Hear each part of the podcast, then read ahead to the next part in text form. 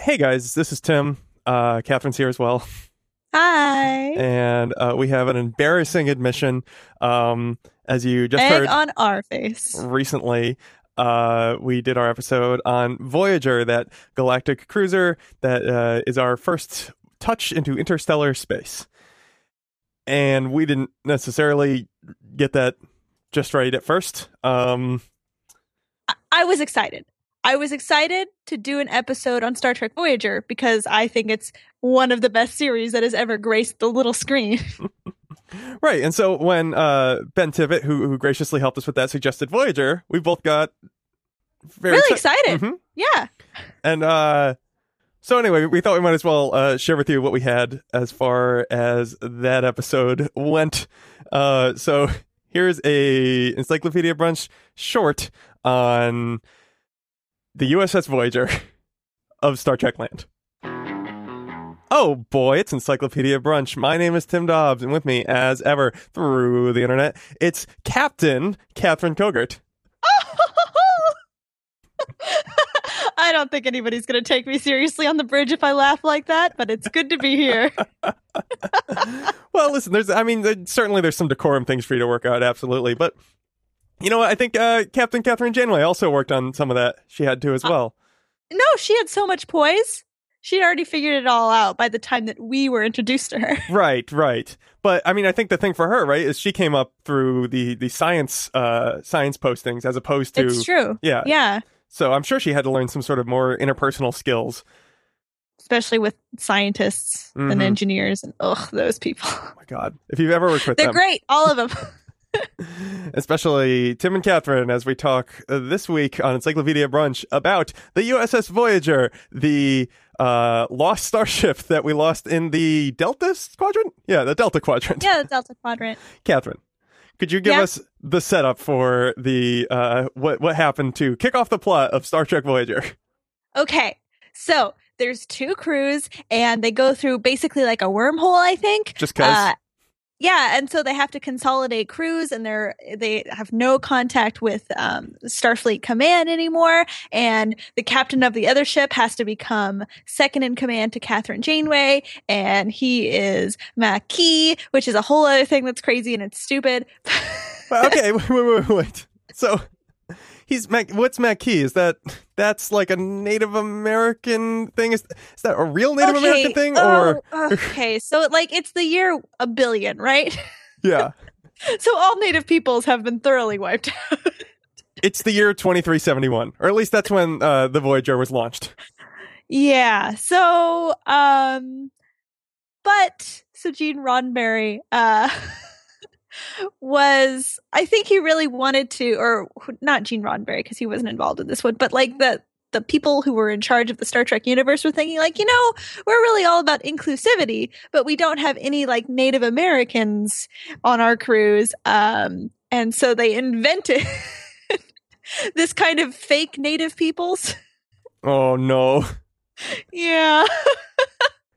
so he has ep- on like spirit vision quests and uh, episodes where his father, who's very about the traditional ways, is trying to convince young him. His name is Chakotay, second in command. Okay, you got it.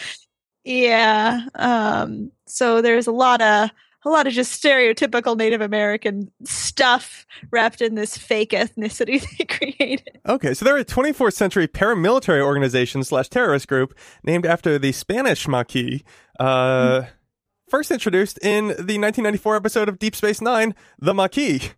Now we know. Yeah, okay, so that's maybe questionable. Okay, so they're this paramilitary group. The Voyager has to like their very first mission. They're like, all right, go figure out what's going on with this Maquis ship. And then uh, an alien force called the Caretaker transports both of them seventy thousand light years to the Delta Quadrant. Which, I mean, do you know how many quadrants there are? He seems ill named. Fair point. Uh, it just seems like if they only got to Delta, like that's just uh, how big are quadrants? Well, I guess there's only Very four. big. They're so big. Mm. You know, everything, every single darn thing had only taken place in the Alpha Quadrant. Wow, space so all big. of TOG, oh, I mean TOS, all of TNG, all of the movies hitherto this point. well, a lot of them were on Earth. At least, uh, I think one and four, which are the ones I vaguely remember. Uh, one and four. One was the one where uh, V'ger one. uh, Yeah. turned out to just be the uh, ship Voyager six come back to uh, I don't know wreak revenge or something, and then four was the one with the whales where they had to go back in time to 1980s San Francisco to get some whales. And two is the really good one. Oh right, the Wrath of Khan. Yeah. So okay, so that makes sense. Um, all right, so and three was weird. so the story goes uh let's see so they end up in the delta quadrant and then like you know the, the ships have to or the captains have to learn to get together the teams of captains and then they just go home that's the idea Well, they try to figure out a way home. They do a lot of stuff on their way out there. They help all these different org- communities and stuff, and they make an indelible mark. Um, and they're like, "Well, we have no real connection to Starfleet Command, so like, do we still hold to the Prime Directive?" So that's a whole thing they have Hmm. to go through. Uh, what what's what speaks to you about all this is there you were a fan of the show correct yes, if memory serves you may have a photo of captain janeway on your desk yeah. Well, for one thing, her name is Catherine. My name is Catherine. Oh, She's a leader who started in sciences. I would like to be an awesome lady leader who starts in the sciences. Um, so there's there's a lot of shared DNA. I like to think there. Um, but I guess what really speaks to me is there's a lot of really tricky leadership questions that you find yourself in when Hmm. you're like there's no there's no there's nobody that you're technically accountable to anymore but you still have to keep these people together um, and so you just kind of cling to your training because that's all you have Right. Well, okay, so that's interesting. So I think it's uh when you're within the institution, right? The Starfleet or the oh gosh, the Federation is like the larger group, but Starfleet is a subgroup of that that is about spaceships and stuff, right? it's earth it's the earth segment Star Trek, complicated. Um Yeah. but like but when there's like vulcans who come to earth to like go to starfleet academy anyway right.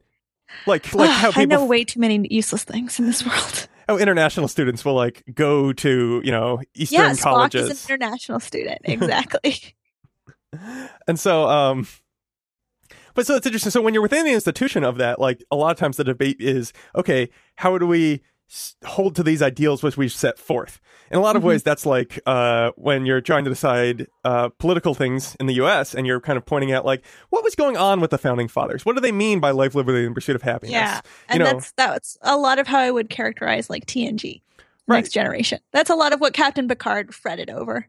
Well, which is because it's I, I think that's a meaningful way to pursue moral inquiry, right? Is because you say like, listen, we set these things up. Life is complicated, uh, Mhm.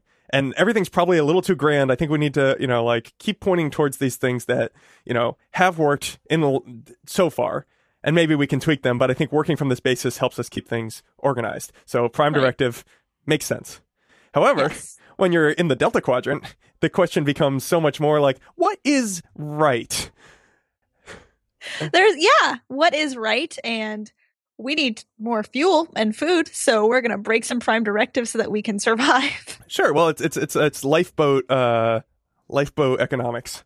It's the love boat e- economics, exactly. Sure. Uh, how many uh I don't know how many smooches for these hugs? Loveboat economics. It's complicated. um, I don't know. Did they make any movies out of out of uh? they did a lot of like crossover stuff. Oh, that's kind of weird. I don't know about that. Yeah, yeah. So it's just an excuse for cameos. Right. Okay, and then eventually they get home, right? Is that the Yeah, they get home eventually. And Captain Janeway, who has fallen in love with her second in command, I don't think it's to stay with him. Sad. Oh, why not? They're from two different worlds. reasons. Yeah.